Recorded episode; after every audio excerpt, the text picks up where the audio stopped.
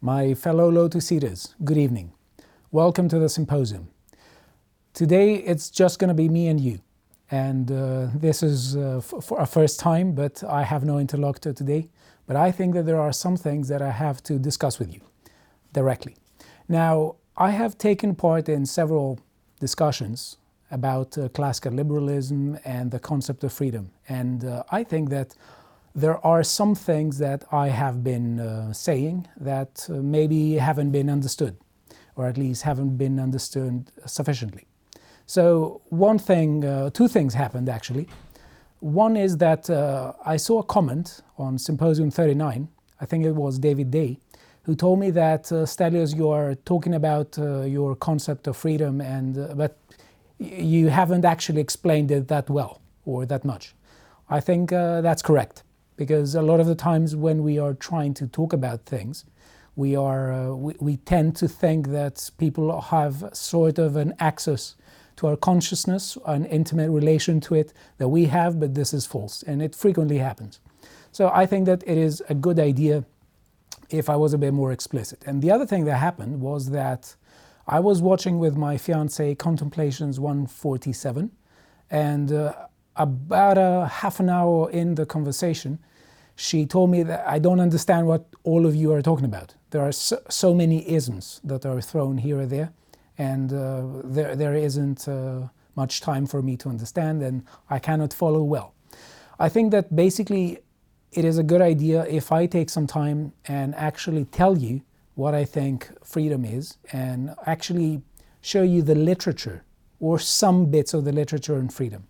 Now, what, what's what you need to know is that, for instance, topics like the freedom of the will, they're not topics that are incredibly easy to digest or incredibly easy to go to. Uh, the notion of free will and discussion as to whether our will is free or not span for about 23 centuries. So, for instance, I had to get intimately, I had to read uh, literature of around 23 centuries for my PhD on free will.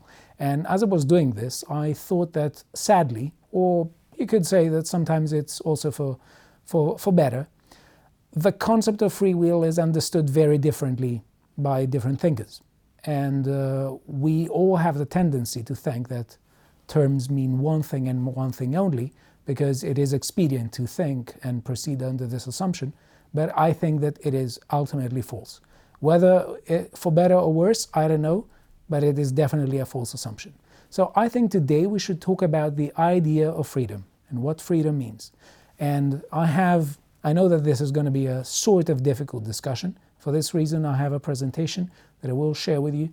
And every time I think you should uh, want to pause, pause by all means, pause the video and watch at the slides that I have with you. Philosophy is a difficult endeavor. I like to portray it as learning to navigate with the vessel of the mind across an infinite sea, the sea of ideas. Ultimately speaking, it is endless. But you could say that life is endless as well. The universe is far big enough for us, and most of it we cannot even comprehend. And uh, there are good arguments to the effect that we will never be able to comprehend all of it because we're limited beings and our cognitive capacities are limited despite all the wonders of uh, natural science, philosophy, religion, all of the knowledge we have accumulated from all such disciplines. So, by all means, today I want to talk to you about the idea of freedom and what it means. So, we're gonna have a structure in our discussion or my presentation. I hope you find this useful. So we're going to have roughly three sections. The one is the semantic of freedom. We are going to talk about what the concept of freedom means, and uh, we are going to ask two major questions. First of all, what does freedom mean? And also, is it one thing, or are there many kinds of freedom? This is a major discussion that is being had. I haven't made up my mind yet, but I want to show you both sides of the issue. The second section is the politics of freedom, where I'll talk to you about one of my favorite classical liberals, Benjamin Constant, who was a Swiss Protestant and he was actually a very active person in politics. He was one of Napoleon's main opponents in France. So by all means, you can't say that he was just a abstract theorizer who had no relation with reality and just conceived of abstract ideas and was talking about them all the time. And we are going to talk also about some of the th- some of the ideas involved in political liberalism. Obviously, this is an umbrella term, like all the terms we're using, like liberalism, conservatism, Marxism. All of these terms are umbrella terms. And for also each of the individual terms that feature in them, like for instance the notion of equality, the notion of um, liberty, the notion of, let's say, um, reason, even reason, they have an autonomy, they have all sorts of interpretations. So by all means, if, if you start looking at this, you will re be reminded of the image of the fractals, where you try to pinpoint an end into it, but you see no end. It can go down infinitely. That is why I also said that philosophy is something like learning to navigate with the sea of the mind across the infinite ocean of ideas. And I think that's a good way of putting it. So it's not so much about the ultimate answers, but it's about learning how to live as a human being with a mind, with a mind that ponders the, ba the basic questions that basically all human beings ask. Now, the third one will be the third section of our talk will, will concern the value of freedom. And we will examine four views as to why freedom is valuable. There are many more. But I'm, I'm going to give you just the, these views. And I'm going to end with one of my favorite poems by uh, called Invictus by William Henley. And I think that it's a very nice way to, to end our discussion. So let us begin with the semantics of freedom. So I want to say that um, language has always been a concern of philosophers, but in the 20th century it became a center stage concern. And uh, there was a lot of effort put into the examination of language. And you could also say ordinary language. There was a trend that uh, said we should emphasize not just on abstract ideas, but on the concrete world within which human beings live, and they use ideas for things such as communication and even personal thinking. But the, the focus is on the concrete culture that people engage in, the practices they engage in, and the and within the this culture, the kind of language that we use. Now, one of the major figures in the 20th century uh, philosophical scene was Ludwig Wittgenstein. He was born in 1889 and died in 1951, and he was an incredibly influential figure.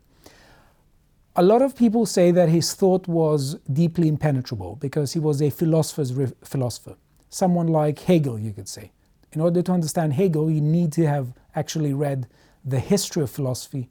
You need to have become intimately aware with the philosophers about which Hegel is writing, as well as intimately aware of key historical facts. Wittgenstein was a bit more methodologically driven. He didn't talk so much about grand theories of history, he was much more focused on the contingent aspects of things. And he did not allow himself to be drawn into such you know, careless generalizations. I think we could sa- safely say something like that. So he was not interested in grand narratives. But what he was interested in was ordinary language and what, how people spoke. Towards the end of his career, or you could say the, the middle and end of his career, his more mature work, he gave us a sort of slogan. Now, of course, this is going to be garden variety Wittgensteinianism that I'm going to say, but he said something like when you are actually inquiring about the meaning of a term, you should not focus on the abstract ways people, uh, con- on abstract conceptualizations. You should not focus on abstract conceptualizations, but you should focus on how they use it on how the concept is used within particular practices in particular cultures. So again, you see the focus not in the abstract realm of ideas, but in the concrete world of here and now. So I want us to, I want you to pause a bit and think of some ways and some sentences in which the notion of freedom features. Um, you could just pause the video and just write some sentences down. And you will see that we use it in all sorts of ways. Let me just say that, for instance, we have several uses. One major distinction is the, that between normative and descriptive uses. So, for instance, let us talk about the concept of a mother, for instance.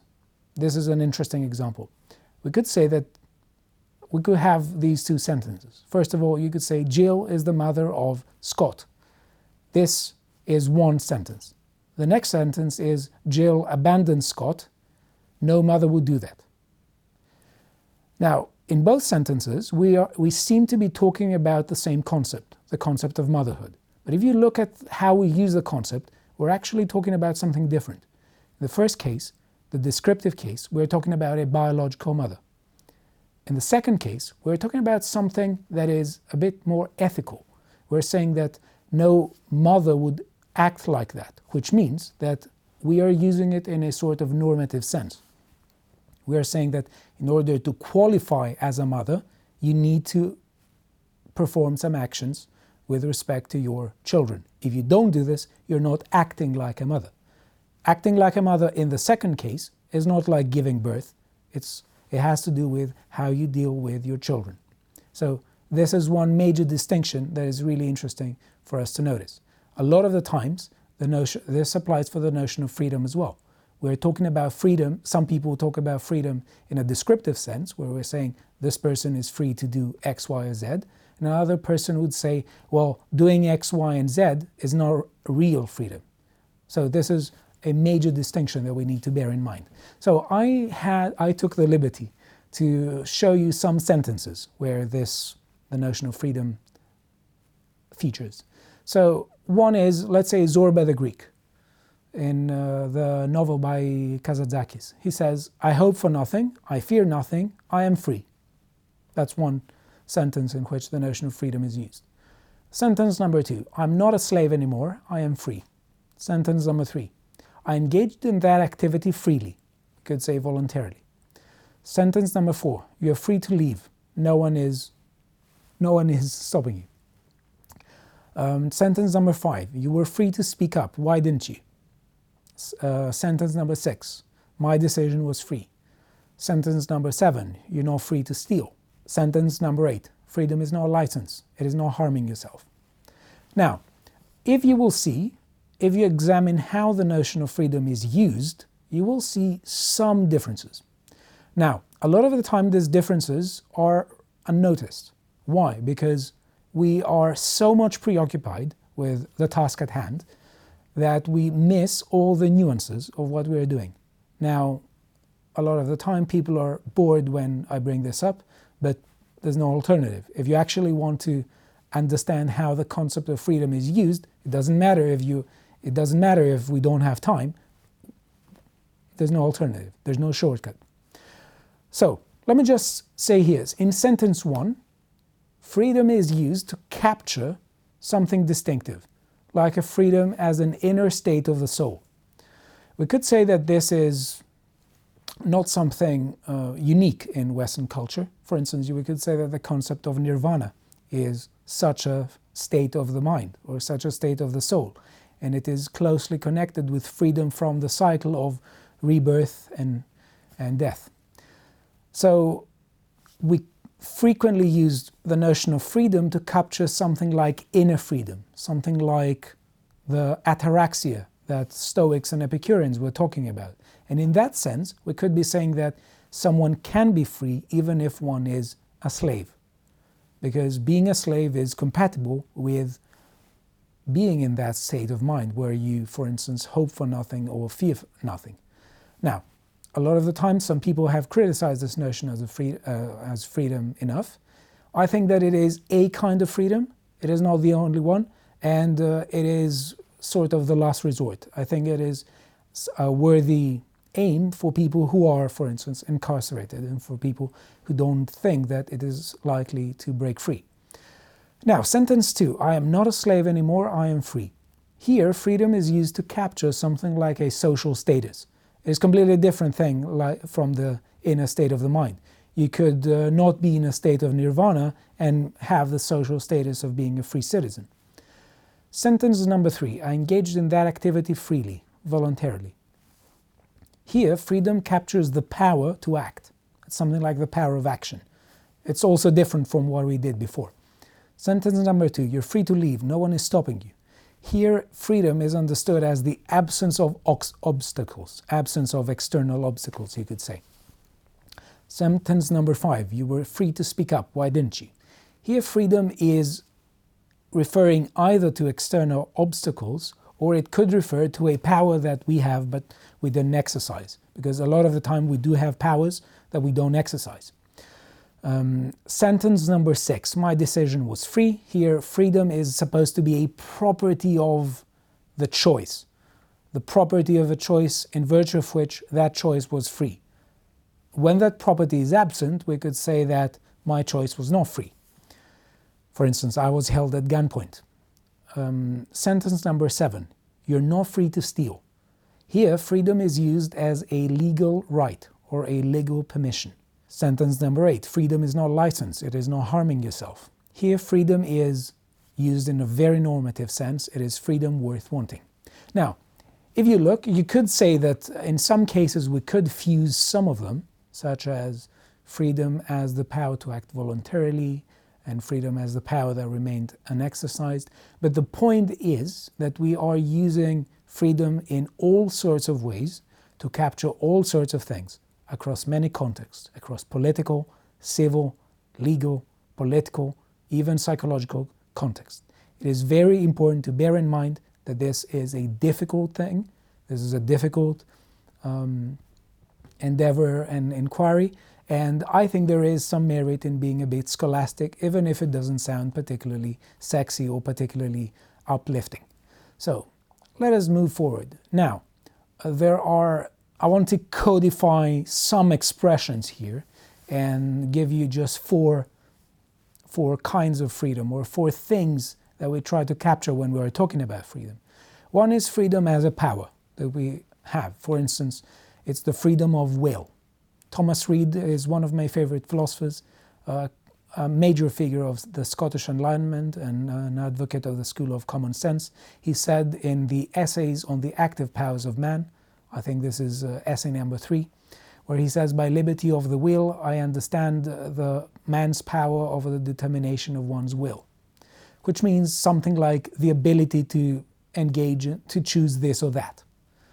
So we could talk about freedom as a power in this respect, whether we try to capture the power to will freely or voluntarily, the power to choose, the power to act, also the power to act autonomously. You will see towards the end we will talk extensively about autonomy. Now, freedom, it can be also an achievement, where we could say it's like the state of nirvana, it's the state of ataraxia, or a Zorba state of mind. It could also be understood as autonomy and more of that will come to the end. Freedom as a civil or legal right, such as when we are talking about freedom of speech, freedom of association, freedom of religious belief, freedom of economic activity. And we can also talk about freedom as a political right, which is the right to participate in politics. And some people say that it is also the right to enjoy a sphere of individual rights. Now, there are all sorts of discussions about this, and we will touch upon them. Now, uh, let us talk a bit about the semantics of freedom, because you will see that a lot of the times there's a major question. The question is when we're trying to talk about freedom, do we talk about one concept in all circumstances, or do we talk about kinds of freedom? So, when we're talking about kinds of freedom, we're saying that uh, there are irreducibly different kinds of freedom. You can't boil one down to the other.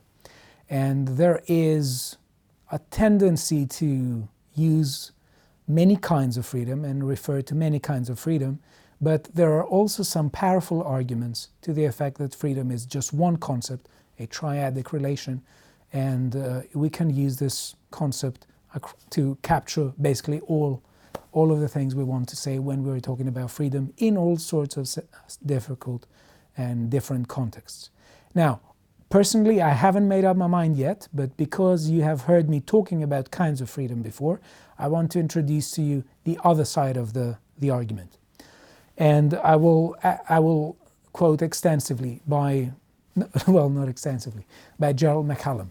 Let me just say that uh, Gerald, Gerald MacCallum was a philosopher who wrote in 1967 a very influential paper it was called Negative and Positive Freedom, and he was talking about social and political freedom. And he's someone who was claiming that the people who are talking about different kinds of freedom are actually harming the debate. He, ha- he definitely had in mind Isaiah Berlin, who I think is a, is a major thinker and an incredibly gifted writer, and whose thoughts should be taken much more seriously than it is especially in academia. Now, I must say again, I don't know if MacCallum is right on this one, but even if he is, it doesn't take away a lot of the power of Berlin's points. Now, let me just say what MacCallum would say uh, when he argues that the concept of freedom is basically a singular concept. So, I quote from his essay Whenever the freedom of some agent or agents is in question, it is always freedom from some constraint or restriction on interference with, or barrier to doing, not doing, becoming, or not becoming something. Such freedom is thus always of something, an agent or agents, from something, to do, not do, become, or not become something. It is a triadic relation. Taking the format X is or is not, free from Y, to do, not to do, become, not become, Z. X ranges over agents, Y ranges over such preventing conditions as constraints, restrictions, interferences, and barriers, and Z ranges over actions or conditions of character or circumstance. When reference to one of these three terms is missing in such a discussion of freedom, it should be only because the reference is thought to be understood from the context of the discussion. So, what MacCallum is saying is that we shouldn't talk about different kinds of freedom. Freedom is one thing, it is always a triadic relation between a person, the bearer of freedom, and potential obstacles as well as potential actions. It is always the case that when we're talking about someone being free, and remember, MacCallum is talking in the social slash political sense, someone is free from something to do something or become something else. And when freedom is missing, we are saying that someone is not free from something to do something or become something. So, I think that this is a very interesting argument. MacCallum is saying that there are some problematic cases or cases that seem problematic. So, for instance, he says cases where agents are not mentioned, like, for instance, where we're talking about free beer.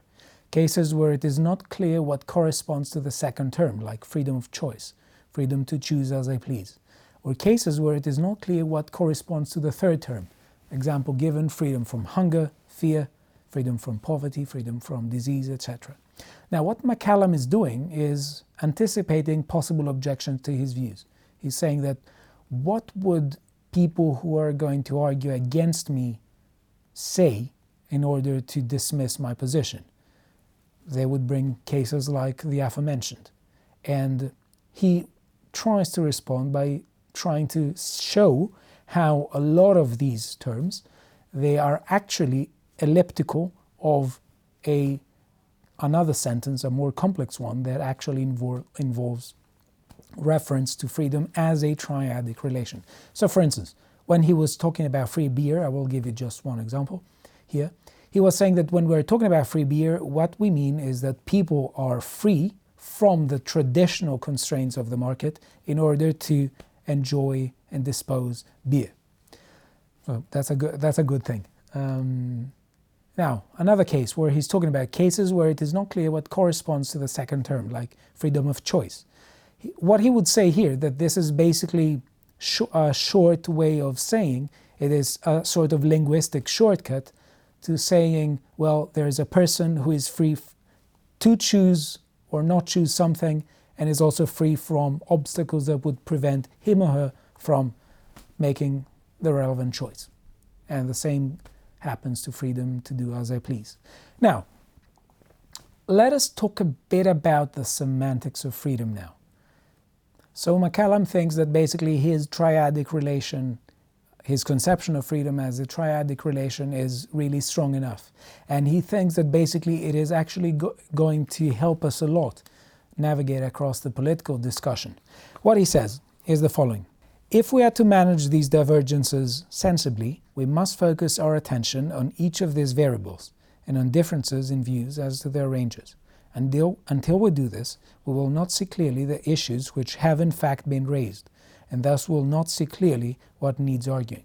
In view of this need, it is both clumsy and misleading to try to sort out writers as adherents of this or that kind or concept of freedom. We would be far better off to insist that they all have the same concept of freedom as a triadic relation, thus putting ourselves in a position to notice how and inquire fruitfully into why they identify differently what can serve as agent, preventing condition, and action, or state character vis a vis issues of freedom. But he does not think that this is the final say over the matter. What he says, unfortunately, even if this basis of distinction between positive and negative freedom as two distinct kinds of or concepts of freedom is shown to collapse, one has not gotten very far in understanding the issues separating those philosophers or ideologies commonly said to utilize one or the other of them. One has, however, dissipated one of the main confusions blocking understanding of these issues. In recognizing that freedom is always both freedom from something and freedom to do or become something, one is provided with a means of making sense out of interminable and poorly defined controversies concerning, for example, when a person really is free, why freedom is important, and on what its importance depends. I think that this is the final slide we're going to talk about when we're talking about the semantics of freedom. Um, some people say that there are many kinds of freedom, that they are different, irreducibly different. You can't boil one to the other. There's nothing common across all the, there's nothing common that all kinds of freedom uh, contain. But uh, someone like MacCallum would say no, when we are talking about freedom, we are talking about the same thing. We do mean the same thing. To watch the full video, please become a premium member at lotuseaters.com.